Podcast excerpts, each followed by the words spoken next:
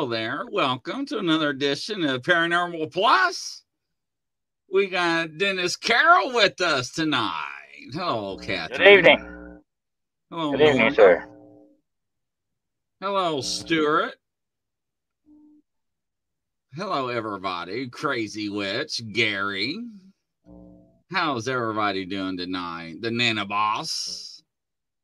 So, yes. So, I got me a new little gadget. I got me a Uh, EMF detector.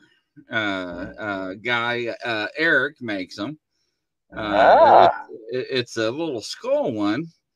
uh, that's easy to spot too, by the way, isn't it? Yeah, Just look for the skull. Uh, it actually uh, it lights up. Of course, with Ah. my, my my background, you can't see it, Oh, but uh, I'm gonna have it on during the show.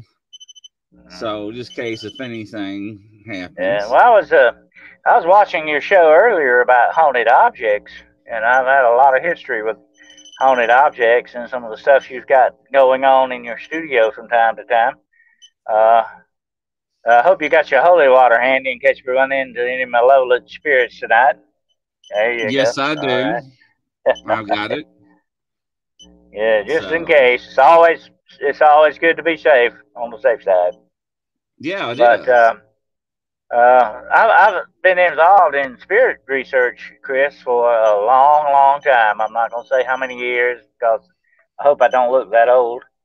But uh, I've been involved in a long time. You know, and I was just thinking tonight, since uh, we're going to be talking about this subject, I was thinking about the very, very, very first experience I had with the other side, you might say, the unseen.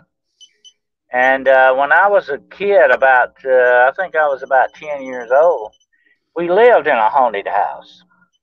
Actually, this house was a big old two-story house, and uh, the the old man that had lived in this house, his name was Broadwell.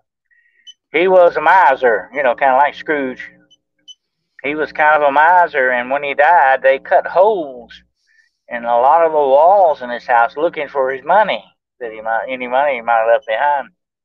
But there um, there was some really freaky stuff that went on there. I'll tell you two quick ones right quick. At night, a lot of times you could hear the door. There was a door to the stairwell that went upstairs, and my mother, who was always afraid of fire, she didn't want me to sleep upstairs. She wanted me to sleep downstairs. But at night, you could hear this door open sometimes, very late at night, and it was like somebody going up the steps, you know. So one night I got up, I said, Is that my mother, my father, or somebody going up the steps, you know? Because I heard it more than once on one occasion, you know. And I went and I got up and I went in and opened the door. I had a flashlight, shined it up. There's nobody. My, my mother and father were asleep in bed. There was nobody else in the house but me and him. And, uh, and that went on a lot of times. You could actually hear these footsteps going up, and they were very dragging. Like they were, they weren't quick. They were very slow. It's like an older person, an elderly person would would walk. So that was interesting. And I'll tell you one more quick one. One day I was sitting there watching TV. It's been a lot. It was an old TV set, you know, one of the old analog TV sets. And uh, it was in the wintertime, so none of the doors were open, you know, none of the doors in the house. We didn't used to have air conditioning back in the old days. Uh, we had window fans, and you left the screen doors open. You know, you left the open right, screen doors. right, yeah. But this was in the wintertime, and I was sitting there watching TV, and honest to gosh, I'm sitting there, and I hear the door lock, the door latch click on this door, and the door was shut between me and the living room. Okay, and it just went click like somebody turned the knob. I was sitting there looking at it. The knob turned. I thought my mother was coming in or somebody, you know. And the door just slowly swung open. There wasn't nobody there. And I'm sitting there staring and I said, Well, that's freaky, you know. And the first thing I thought about was the wind, but there were no doors or windows open. And the house wasn't drafty, you know. I did I remember. Because when I'm sitting there looking, honest to gosh, that door slowly closed by itself and lock clicked back on. Yeah, no, I'm good. no, I'm good. No, no, no, no, no. That was a wild experience. I'm sitting there like, ah, oh, what could have done that? But one more, I'll tell you right quick. When I was about four, I think I was about 12 years old. This was a few years after that. See, uh, some of the kids and I in the neighborhood, there was an old house in the neighborhood that everybody said was haunted. This was uh, uh, a few neighborhoods over from where I originally lived in that house. And everybody said this whole house was haunted. We wanted to go in this house because it was boarded up and everything, you know, when nobody lived in it. And we finally, here's we know kids being kids, we broke in the back door of this house. And we got in this, and it's just like out of a horror movie. All the furniture's covered with sheets, there's cobwebs everywhere. It was a spooky looking house. So um, I, I think there were maybe about four of the kids with me. I went on in the living room, and they went down the hall to some of the other rooms in this house because there must have been ten rooms in this house. Okay, and that was just the the bottom part, not the upstairs. So I go to the stairs, and I see a I see a baseball laying on the floor there, you know, and I said, ah, somebody some kid threw it through the window, you know, and they was too scared to come in and try to get it, you know. So I uh, I was gonna get the baseball, but I said, well, I'm gonna I'm gonna go upstairs a moment. I'm gonna run upstairs and check, see what's up there. I'm always been curious, maybe too curious sometimes.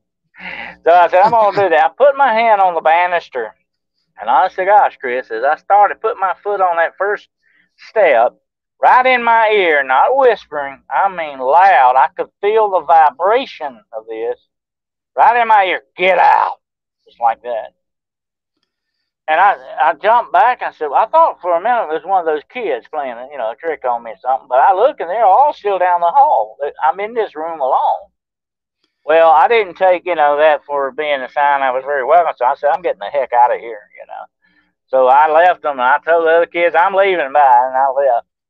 And, uh, you know, uh, that was a very freaking experience. And that was something that really got, and I, it didn't dawn on me till later what really truly took place. You know, it takes me sometimes it takes you a while to to uh, to uh, uh, understand these things that you what right. you've been through. It can be right. sort of kind of a shock. Yeah. Later on, I'm going, God, that was an unseen entity in that house, and they didn't want me in there.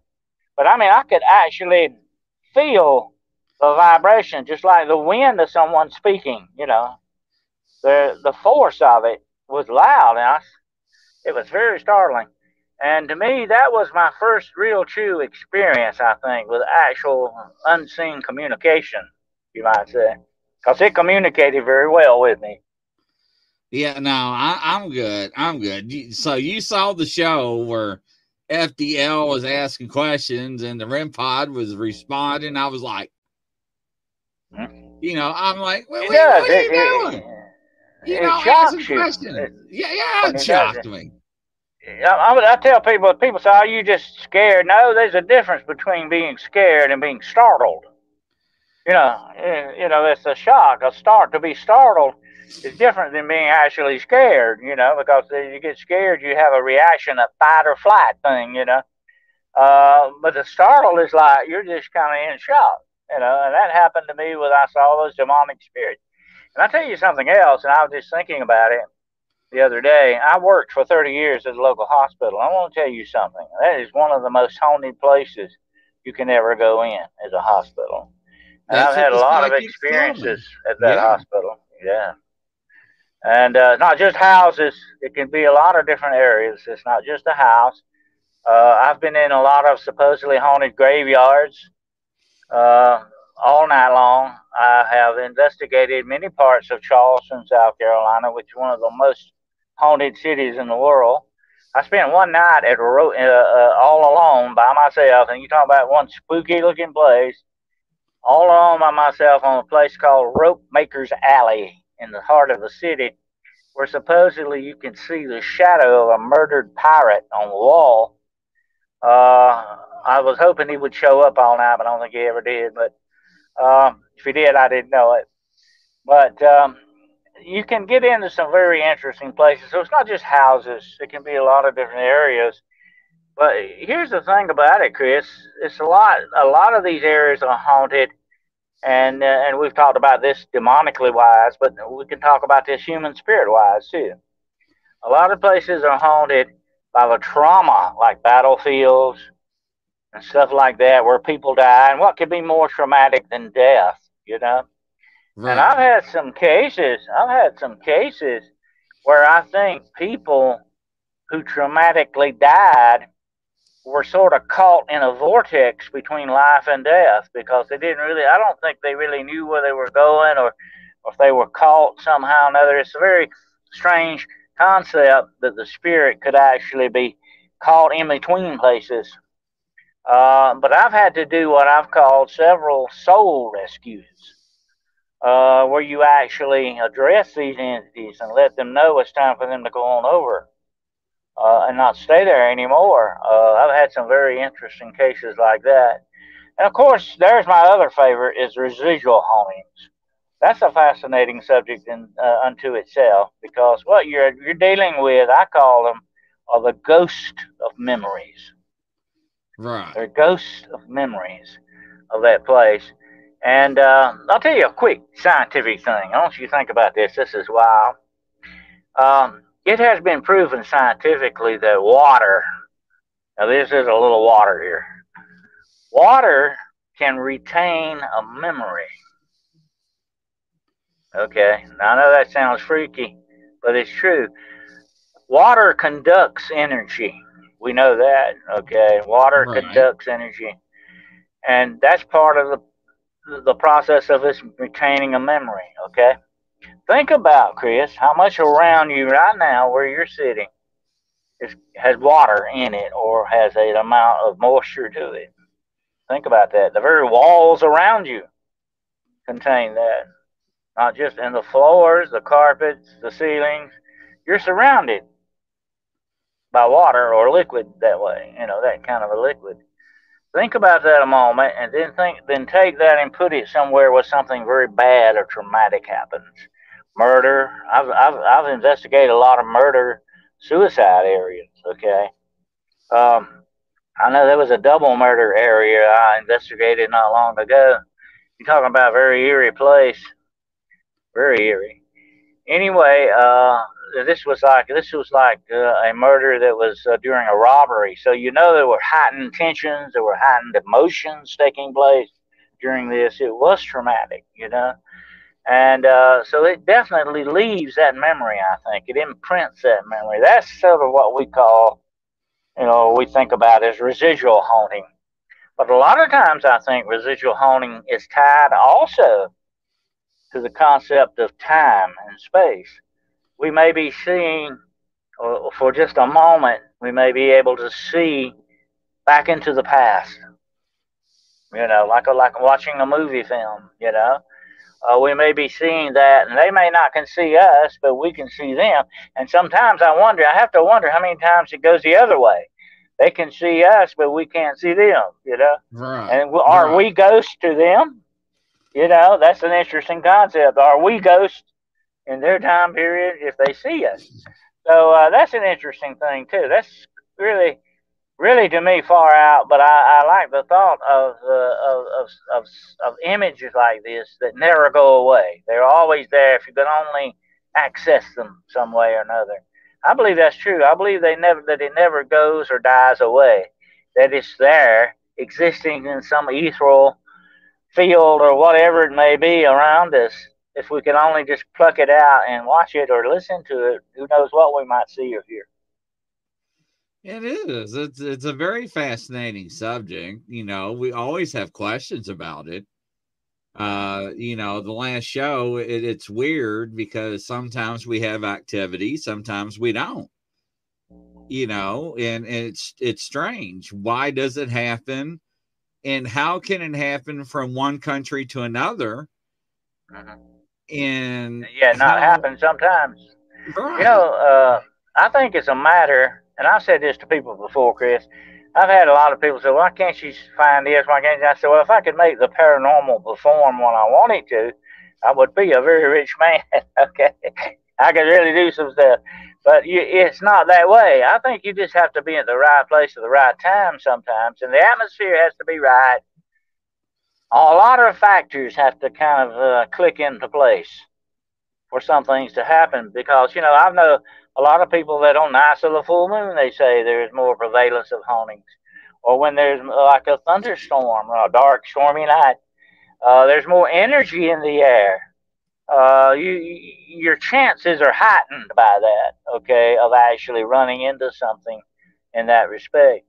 But I think you just got to be in the right place a lot of times at the right time, and you got to be open to this, okay? Here's another thing, Chris, we have to look at. If you're making a connection with the spirit world, you've got to be open on your end. Okay? You got to be open. This is a two way thing here, you know? And if you go into something very doubtful or disbelieving or shutting yourself down and not opening up to what may be there, what you may encounter, you've already defeated yourself at the beginning, I think, to a certain degree. If you see or experience something, you're going to be incredibly lucky under those uh, circumstances. So I think a lot of times, if we're more open to it, our minds are open to it, spiritually we're open to it, then I think you may actually have that experience you're looking for, that connection, that communication. Uh, I've noticed that a lot of times in a lot of different cases I've had, where uh, your attitude plays a big, big role in it. Yeah, that is true. Thank you, Catherine. I greatly appreciate that. Yes, thank you. But it, it just makes me wonder because, you know, it doesn't act on command, right? So, uh, and because if that was the case, you know, uh, everybody that's uh, on the fishing show would catch all the fish, you know, in in 20 minutes, like they always do when we watch them, right? right. So it makes you wonder. But it, it's interesting how they you can ask questions and it actually responds. I've had instances, Chris, where you go all night and nothing happens, and there, right at the very end, bam. You know, uh, they're not on our time. We got to remember that. Just like when you're doing EVPs or you're checking stuff out with an EMF, please remember these people, wherever they, whatever plane they're existing, they're not on our time and we're not on theirs really. I mean, we got to understand that. And I've told a lot of people, I've mentored a lot of groups over the years. I say, when you do an EVP, give it four or five minutes to answer back, okay? Before you ask the next question, give it a because it's not on our time. Who knows what kind of a time sequence thing is going on here, you know? So a lot of times they go through there, blah, blah, blah, blah, bounce one question after another. You don't even give them time to answer you if they are going to answer, you know? Right. Right.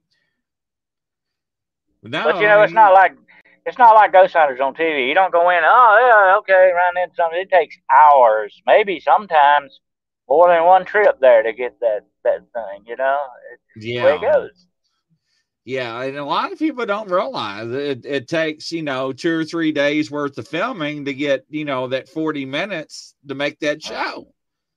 You know, uh, so, somebody asked me one time what was the one place I would investigate. I said I would dearly love to inv- investigate Dracula's castle, but I'm not going to do it in a couple of nights. I want you to drop me there and leave me for at least a couple of weeks because that's just the way that goes. You got to go. You got to become part of the environment for one thing.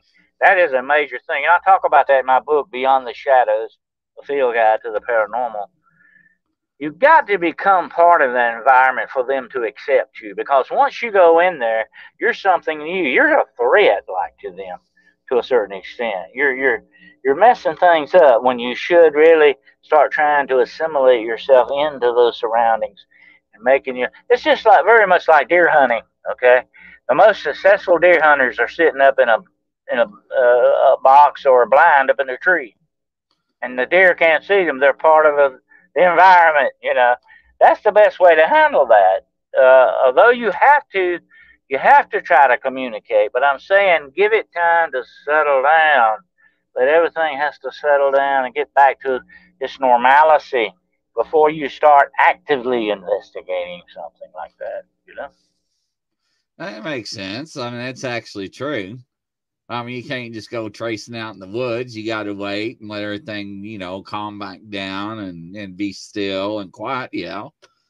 Especially being an ex deer hunter myself. So, yeah, so that makes a lot of sense.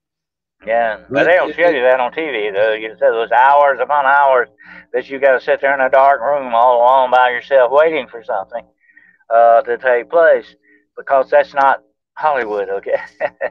that's boring and it is boring. I have gone to sleep several times just sitting there, you know, waiting for something to happen. I kind of doze off a little bit. It is boring, but you got to try to stay as much attentive as possible because little things can go on, isn't it? Sometimes, Chris, it's not something big like a chair moving across the floor. It can be little things. It can be like maybe a little statue on something moves or something vibrates. You've got to be very attentive to what you're doing, you know, because you got to remember this they're not playing by your rules. Okay, they don't. They got a different whole ball game going. They're not. They're not going by your rules. Think you should be this and they should be doing that. You can't tell them what to do because they're gonna do what they want to do. Uh, that's just the way that goes. Um, so you've got to be very attentive. You got, as we say, used to say in law enforcement, observe everything. Right. And that's what you got to do. Yeah. Right. So, what do you? What is your favorite tools to go on investigated when you go hunting, ghost hunting? What What do you like to take with you when you used to go? I had two very favorite tools of mine: EMF meters, which I like. I had a very good. Uh, the Trifield is my favorite, by the way. The Trifield is a, it is a scientific instrument, by the way. It's used by scientists all over the world, not just for ghost hunting. Um, the Trifield meter is my favorite uh, because it, it, it covers different areas and different types of signals and electricity and EMF force fields and stuff like that. And my other second second favorite tool, you might say it's a tool, is my dog. I used to take a dog with me. Uh, he was very hypersensitive to EMF. He uh, he was a really valuable asset because I'll tell you one thing about dogs and cats. I never heard of a cat taking being taken on the investigation, but that might be interesting. But uh, the dog is not going to lie to you. He's not going to tell you a lie or give you his opinion. He's only going to tell you what he's experiencing and what instinct is working on him with that experience. So you can really take that to the bank if that dog reacts in a certain way. And I believe me, I've had some very interesting uh, dog things go on in the investigation that you know something is definitely there. And that dog, nine times out of ten, could sense something that that EMF detector never could. So that's an interesting aspect of it. It was a living instrument, you might say, an instrument tool. Um, you know, dogs are used for a lot of things, and being in law enforcement, we knew that for drug sniffing and bomb sniffing and, and weapons sniffing and all this other stuff. Dogs can be an invaluable tool in this type of research as well. Yeah, that makes sense. That would they just give you signs where like where they look in a direction, or would they just puff up their ears and be like, "Huh"? That you got to watch them close because of the different little signs they give you, like a bird dog. Now, my dog is a bird dog, by the way. He's a cocker spaniel. He's laying over here on the floor right now. He's retired now, by the way. Anyway, uh, he uh, uh, bird dogs are very. I like the more sensitive hunting dogs for this because their senses and their instinct are highly tuned uh, to that respect. Um, you got to watch their mannerisms. Their mannerisms will tell you a lot. They can tell you if they're like looking a little nervous or if they're sensing something. You got to watch the movement of their head, the tail, the eyes, what they're looking at, and all that. They can that can tell you a lot that there's something there with you that you may not be able to feel. But let me tell you a quick story talking about something being there. Uh, I was investigating this house one time, and I was actually in the garage. It had a built-on garage, an enclosed garage, and I was in the garage because some activity had taken place there. And it was on a hot summer night, Chris, and this garage was closed. It had no windows. It had only a big roll up door, and the door was shut. Door between the house and the garage was shut. So I'm sitting in this, it had to be 90 degrees in this garage, and I'm sitting there with another guy, and I'm sitting there with a, uh, a, a temperature probe in my hand, a temp gun, as we used to call them. And uh, I'm sitting there with it, and all of a sudden I could feel something approach me. Uh, and I'll tell you why I could feel it. It was no, it was not like a wind, but it was sort of like a movement that you can see, feel, but not see. If you can understand what I'm saying, yes. you can feel it, but you don't see it. And I started, I, I turned the meter on and started gauging that, and it was 90 degrees in there. And all of a sudden, it starts going like 88 degrees, goes 85 degrees, and it's like it's coming closer towards me. And then it gets down, finally, it got down to like 82 degrees before it started walk, going away. Now, that's a dramatic temperature drop. Uh, uh, and it was a cold spot. It was sort of like a moving cold spot. Well, I got up and immediately started looking for drafts. That's where these temp guns come in really handy for. And of course, they could use them for air conditioning and refrigeration, comparing all that. But this is another interesting way to use them. I started going on the walls, the ceiling, the floor. The floor was concrete. The ceiling and walls had absolutely no drafts. It was 90 degrees everywhere I put that thing. Wow. So what approached me sitting there was definitely it was something, you know, definitely. Yeah, I uh, I use one of those too. I got my handy right right behind my curtain uh, because that night that uh, I was holding one of my dolls, I was trying to tell people in the audience and watching how cold the feet were. They're like ice cubes. Yeah. And I was like, and and of course I didn't have my temp gun where I could actually shoot shoot the feet and show everybody how cold it was. So they have to rely on on my testimony, which you uh-huh. know people that don't know he's like, yeah, right, whatever, right, you know. And you know, it's just something else to show people, right? Is evidence. It's, it's another tool in in your kit. So, but and when that dog got yanked, it was like, what? Because Michael at the FDL was like, what was that? You know, what just happened? You know, in his UK accent. And and when I was holding the dog at the bottom of its feet, it like somebody took the arms and was like, give it here. And when it did that, I yanked back as it yanked forward, and the dog came out. And that whoop, that was me, ladies and gentlemen. I got too close to the EMF detector. So that's false alarm. But it, it, it yanked down my hand. So uh, I did a real good cleansing about three weeks ago in the studio, like I told you on one of the shows prior. And uh, and the activity subsided quite a bit, but it's starting to ramp back up. But it's not bad. Uh, only thing it's doing now uh, on the last show, it turned off my over. If you look at my glasses, you can you can tell I got a light on, right? You see the glare. Yeah, I, I got a ah. light on. So it would turn the light off during the show, and I'm like, I just turned my light off. and I'm like, whoa. And uh, they were like, "Did you just turn Grizzly's light off?" And the EMF, the the one that Eric made, uh, the skull, it beat. It would go beep beep beep beep beep beep. And it, it, would it would it would respond to their questions and answer. And it was just like it's it's it's just crazy how you can actually you know interact with things. But you know my question is is what are you interacting with is is the question that's the that is the premier question chris you know uh, and i've talked to a lot of investigators about this researchers and all, you know, once you take that demonic card off the table, what are you really dealing with? You know, if you can make sure it's not demonic in that respect, and you got to be very careful with that because they're so downright tricky. They know how to pull the wool over your eyes if you're not careful. Then you got to ascertain what it is you're dealing with. Is it human? Is it elemental?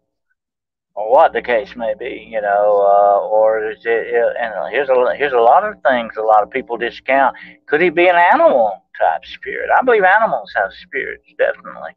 Um, could it be that? You got to you got to ascertain what it is you're dealing with and what's trying, trying what's playing with you, trying to communicate to you, or how it's doing that. It's very that's very important. That's part that is I call it the main major part of your investigation. First, find out what you're dealing with. You know, that's what you got to do. So, when you used to go in on your investigations, I mean, did you ever do your uh, EVPs and stuff like that? And I mean, oh, I've had I've been cussed out on EVPs several times. Very bad words. Uh, uh, those were usually uh, um, EVPs uh, and also uh, radios. You know, the tuning radios, the uh, the boxes, right? voice boxes, yeah, and all that. I've had to do that as well. They be, they can be kind of rough. And most of the time when that happens, you're usually dealing with demonic spirits. they love to they love to cuss curse you out, you know. But uh, sometimes you can run into uh, uh, what I would say would, and I think it's it's kind of rare that this happens. And I'm gonna lay something kind of weird on you now. Sometimes you can run into what I call imprisoned spirits.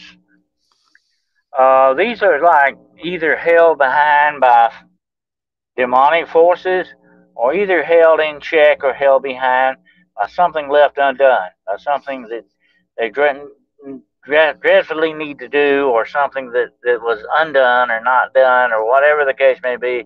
It's an emotional prison for them, so to speak, you know, uh, in that respect. You got to understand, like I said, it's very important. You understand where they're coming from, what you're dealing with. And of course, another big aspect of all this investigation, Chris, is your history of that place and the people that may have been there that's very important because that's going to tell you a lot more than even an EVP a lot of times, you know. But EVPs are important to that respect, but you got to be very careful. They they can be contaminated very easily, and uh, and you're never going to find the perfect spot or the perfect situation for the perfect EVP. It just don't happen because there's going to be some outside noise. It's going to pick up you breathing.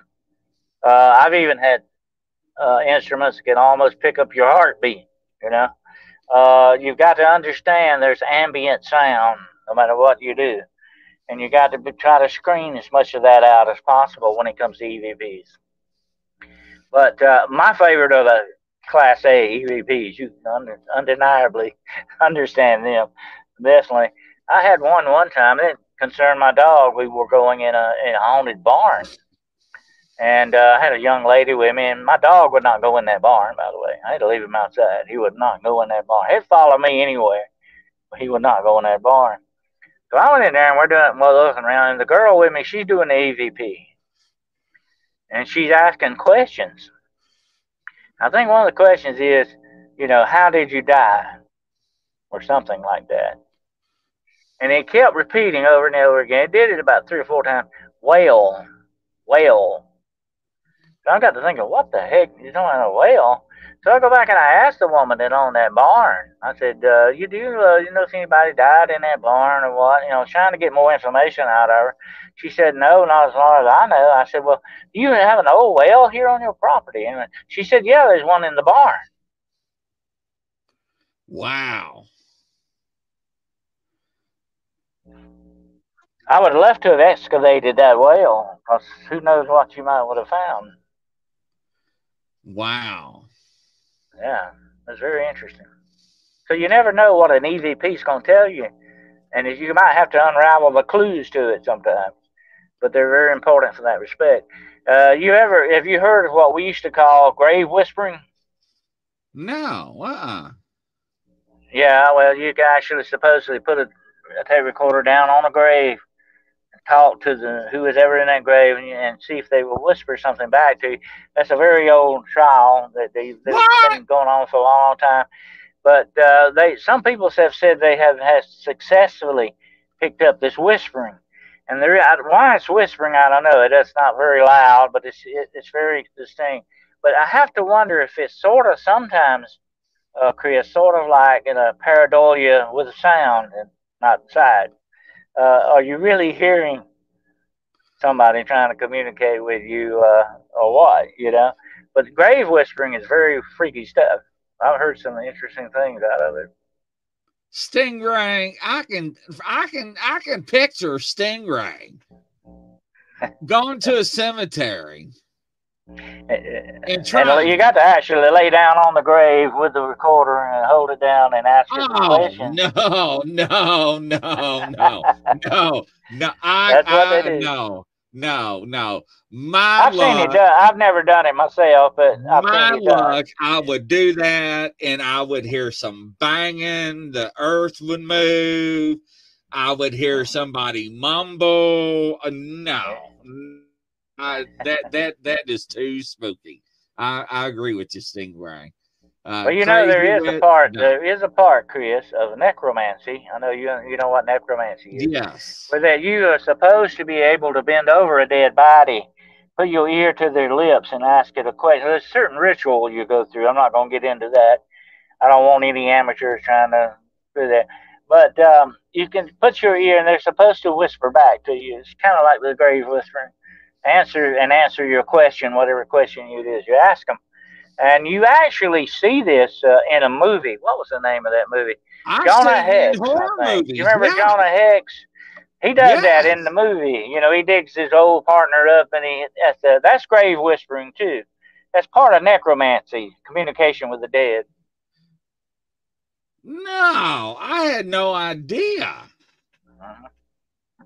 I'm gonna have Freaky to. Stuff. I'm gonna, have to, I'm gonna have to start asking some of these new uh, generation people about mm-hmm. grave whispering. Uh, I mm-hmm. mean, I, I, I mean, can you imagine now, ladies and gentlemen? I used to patrol. there is one more thing about that, Chris. You do never, you never ever want to dance on someone's grave.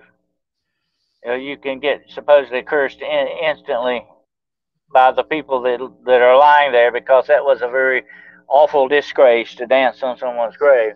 And you might you might get an attachment that way. Supposedly, some people claim to have gotten uh, very much like Dybbuk's, you know, attachment from dancing on grave. Do not do that. If you're going to dance, don't grant dance in a graveyard. It's kind of a good idea. Wow. Uh, I mean, have you not ever patrolled a graveyard or a cemetery when you was on the force? I had to. Well, I've had some freaky things happen in some cemeteries. Uh, matter of fact, when I first got into uh, spirit research, I went to a cemetery that's here in our town that had a very interesting reputation of being haunted. And sure enough, that night I actually saw ghost lights out in that cemetery, corpse lights, whatever they name you want to call them. And I actually chased those things all night, trying to get close to them. And the, you would try to advance to it, and the closer you get to it, it go further away from you. Uh, and if you backed up, then he would get close. It was like playing a game with you, you know. Uh, those were corpse lights. That's still an under to me. That's I call them earth lights. I think there's a natural explanation for it, and maybe not a spiritual thing, but who knows? Uh, there could uh, actually be some spiritual type manifestation like that as well.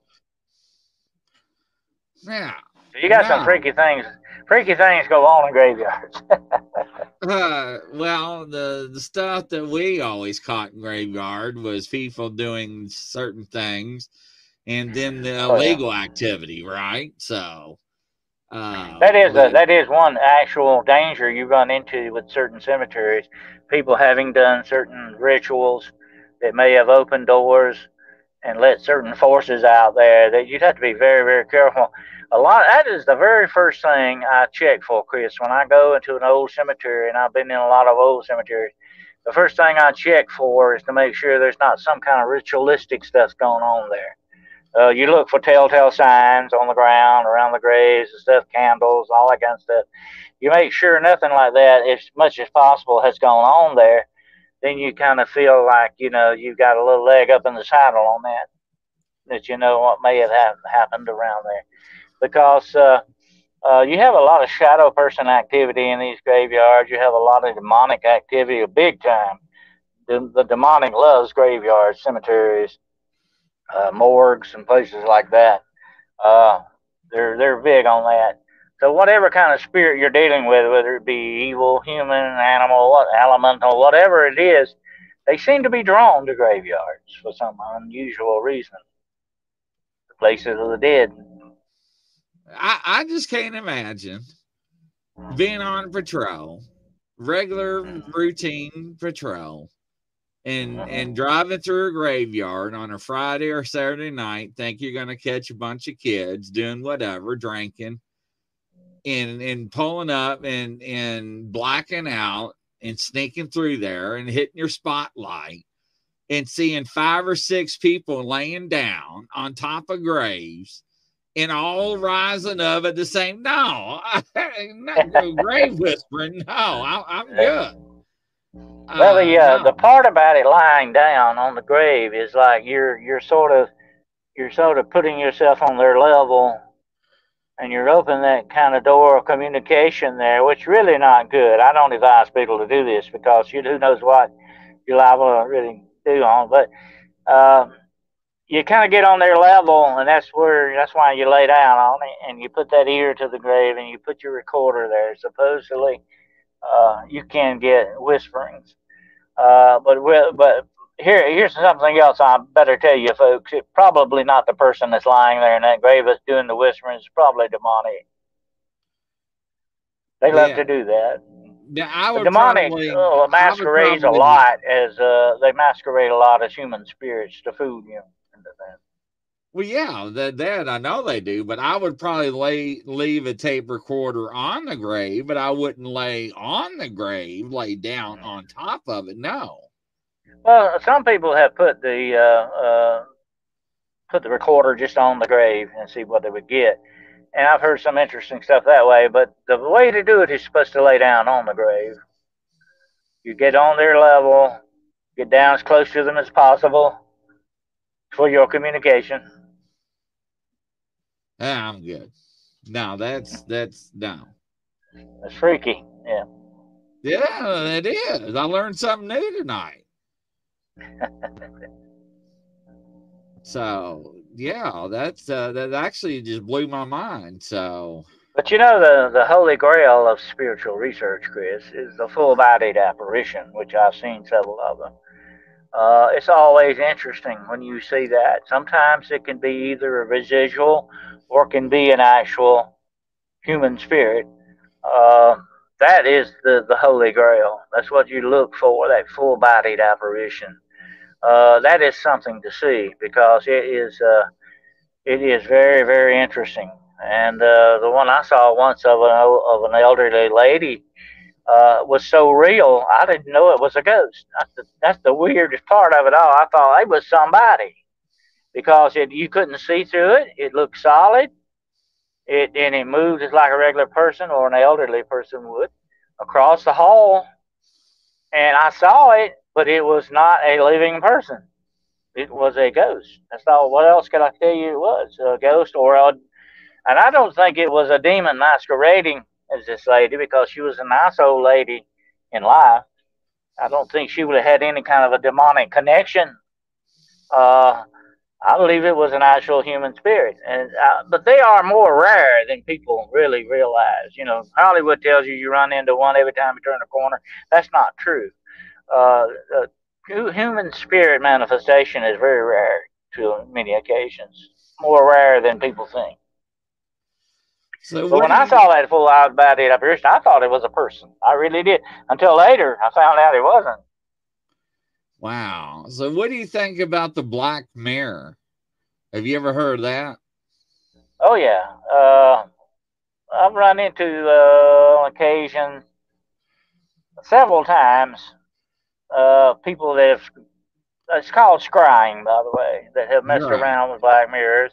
You can also do this, by the way, if you want to get modern wise, with a blank TV screen. Uh, it's very much similar to a black mirror if you think about it. And I'm talking about when it's turned off and it's black, you know, there's no power on it. Uh, you can also do this with water, black water in a pan, supposedly as well. So it's not just a mirror. Let me tell you something freaky about mirrors, though. You know the number one thing. I, I'm just gonna blow your mind. I don't know if you know this or not. The number one thing demons hate is not a crucifix. It's not holy water. The it's reflection. A mirror. It's a mirror. They can't stand their own reflection. Yeah. They can use mirrors. They can appear in mirrors and use mirrors, but they will not ever want to see themselves in a mirror, or even in water for that matter, because they look so terribly horrible. They would not. You would not want to know that you look like that. And I think that's the number one thing. And I have actually been in a lot of the old houses where they had mirrors in every window facing out to keep demons out of the house. That's creepy. That's is that why a lot of the old houses had all the mirrors in the in the homes? Oh yeah, mirrors were something. And you know, once upon a time, Chris, mirror was a very expensive item. And a lot of the mirrors many years ago had real silver backing Silver, to them. So yes. they were very valuable.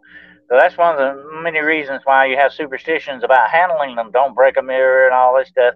They were very valuable. You didn't want the little kids playing with them, definitely. Uh, but here's the interesting thing about the mirror it has almost a connection, a strange connection to the soul in some aspects. When you look in the mirror and you're seeing yourself, you confront yourself. And that, let me tell you another freaky thing. According to superstition, if you notice, let's say, if uh, you wanted to check up on your girlfriend and find out if she really was a real person and not some other kind of an entity, you would catch her sleeping at midnight and look at her reflection in the mirror. And if it's human, you're okay. But if it's something else, you might want to consider getting another girlfriend. Uh, that's supposed to be able, while you asleep, your true image supposedly shows in the mirror. Well, I did not know that. Yeah.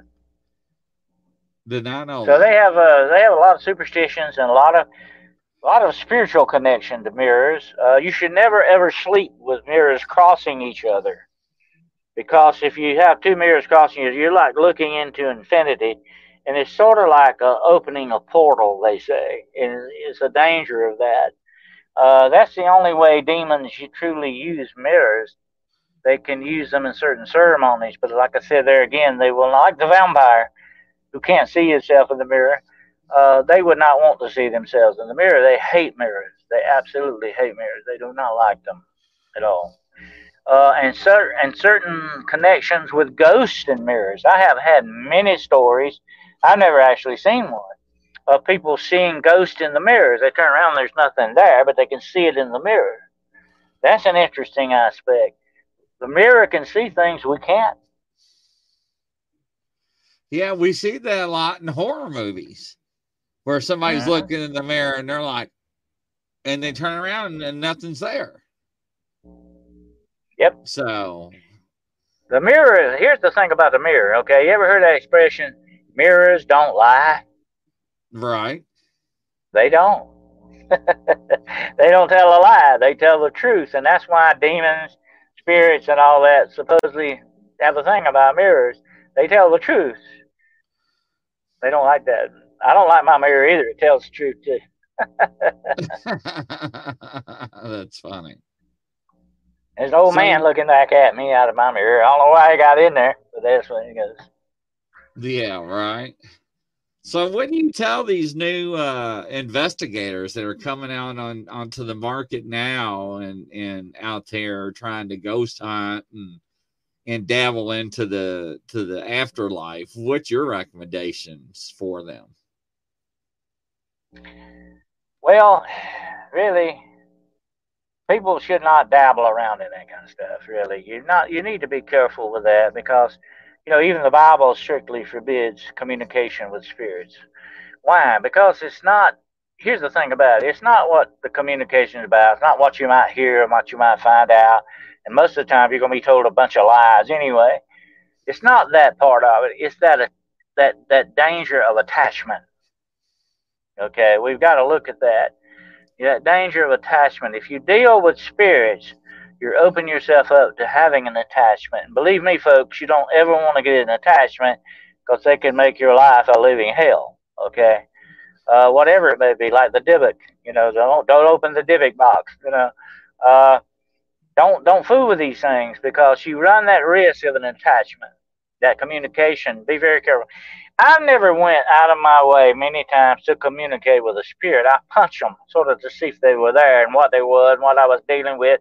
I didn't want to find out what Uncle Joe had to say about the lottery next week.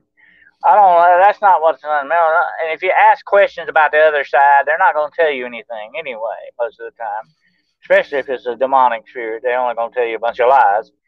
No, what you're doing with investigation and research into these things is you're punching them to kind of figure out what it is you're dealing with. And that's why I say, and why I talk about that in my book, Beyond the Shadows, you have to approach it in a scientific sort of way to ascertain the information you want. Don't try to get all your information out of the spirit because, like I say, most of the time you're not. You know, so you've got to understand what you're dealing with. You kind of punch it, you kind of push it a little bit and see what it is and what kind of reaction you get. That's where you get a lot of your information on. What is the every action has a reaction, even right. if you're dealing with a spirit, spiritual thing. You know, every everyone has. You gotta you gotta gauge what that reaction means and all that. That's that's what. So you don't openly try. Don't not form a communicative connection, if possible, between these things because you could possibly open yourself up to attachment. Yes, that is possible. Uh, I, I, think that is feasible. Yes, I do agree with that. Absolutely. So, I've had a lot of cases of investigators, Chris. They come back and say, "Oh, now I got an attachment. There's something in my house now, or there's something bothering my kids and all that." And some people foolishly take children on investigations with them. That's a big no-no to my book. I, ne- I never would do that because children are very susceptible to these things and to attachments. You don't. You want to be very careful going in and coming out of these situations. Guard yourself going in and coming out because you do not know what it is you're really dealing with most of the time, and you got to take that into uh, into uh, question. You got to be very careful with it. So I've had many, many cases of investigators that come by to me, oh, I got an attachment now. There's something in my house. There's something screwing around with my life and my kids and my wife and whatever the case may be. You don't want it to happen. You don't want to ever get to that stage. You want to keep that from prevent that. You know, as I was saying, an ounce of prevention is worth a pound of cure. That's very true. Prevent it as much as possible from ever happening. And those attachments can, just like the, the objects we, we were talking about earlier, and all that. And I could tell you some stories about that. But the interesting thing is, even objects can get attachments. Okay. And you got to be very, very careful what you're dealing with here, folks, because this is the unseen. You can't see it until it's too late or until, until it attaches to you and does something to you that you don't want it to do. You don't want to put yourself in a dangerous situation you want to investigate and you want to and, and research. There's nothing wrong with that. Absolutely nothing wrong with it. That's how we learn things. But you do it the correct way. Don't do it the wrong way. Yeah, and, and I think a lot of people they they see what they uh, watch off TV and, and they reenact that. So, and I think they do that in in the wrong way, and I think that causes them problems. Oh, so yeah. yes. I really do. But and you know, uh, you've got to be very careful, Chris, uh, with the spiritual things because they can very badly affect you. They can attack you in ways you never would dream possible. Okay, uh, they have ways to do that. They have ways to get into your life and into your into your body in certain ways.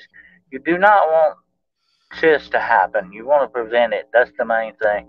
But yeah, if you want to investigate and you want to learn, there's nothing wrong with that, definitely. But like I say, do it the right way. Don't don't go in screwing around or doing stuff like Ouija boards, tapping on tables and uh, tarot cards and all that stuff. Be very careful what you're dealing with.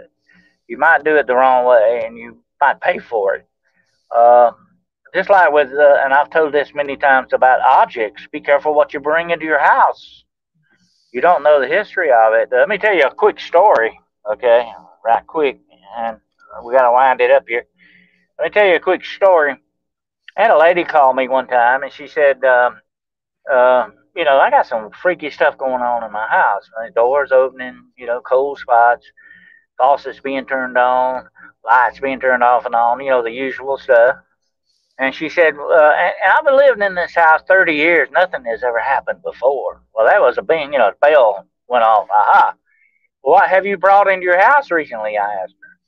She said, oh, nothing really. Uh, I said, you hadn't brought anything in, no statues or anything? She said, no. Well, I bought a love seat at a yard sale a couple of weeks ago before all this started happening. She said, Could that be it? I said, Well, here's what you do, ma'am. I said, Go back to where you bought that love seat and find out the history on me, okay? And come back and call me, okay? Well, she called me a, a couple days later. She said, How did you know about that love seat? I said, I didn't know anything about it. What you talking about? She said, Well, a man committed suicide on that love seat. I said, Ah. There you go. Get rid of that love seat. Yeah. Yeah, we we talked about that on previous shows about uh uh furniture and that old man and his recliner. Get out of my chair. It's my Ah. chair. You know, his favorite chair. Uh we've seen that in movies, but uh I mean you gotta be careful. You, you just don't know what you're buying, especially in, in antique stores and stuff and so forth. So yeah. Oh yeah, and you know, uh, Chris, some people are that way too. Be careful who who you associate with. They may have an attachment, and I have known this to happen. This is freaky, I know, but sometimes people with an attachment can leave that attachment with you if they're not careful. Yes, that is true. That is true. Well, Dennis, once again, an awesome show. I'm, I'm glad that you got to come on and attend. A fascinating subject. Uh, Uh, my REM pod only went off one time, so uh, that that's a good sign. My light didn't go off during this show like it did last show, so that's interesting. But uh, yeah, uh, it's gonna be on tonight at uh, tonight at nine o'clock. Hunting the Shadows. I'm gonna have a surprise for everyone out there tonight, and uh, also gonna talk about living dinosaurs. So it's nine o'clock on the Midnight Road you, Midnight Road YouTube channel. All right. There you go. Well, take care, Dennis. We'll see you shortly. And uh, God bless. And uh, everybody, we'll see you at nine o'clock. And uh, when we talk about uh, cryptids and the news. So take care, everybody. Good night. Bye bye.